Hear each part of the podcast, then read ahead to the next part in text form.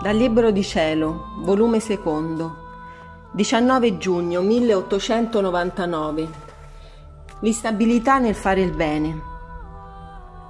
Avendo passato ieri una giornata di purgatorio per la privazione quasi totale del sommo bene e per le tante tentazioni che mi metteva il demonio, mi pareva che facessi tanti peccati. Oh Dio, che pena l'offendere Dio.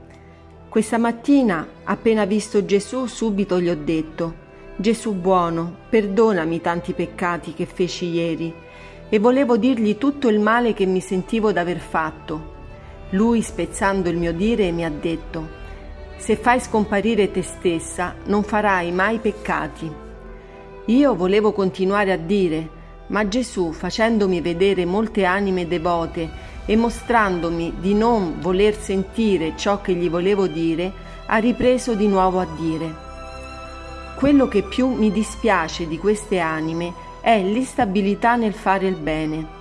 Basta una piccola cosa, un dispiacere, anche un difetto, mentre allora è il tempo più necessario per stringersi più a me. Quelli invece si irritano, si disturbano e tralasciano il bene incominciato.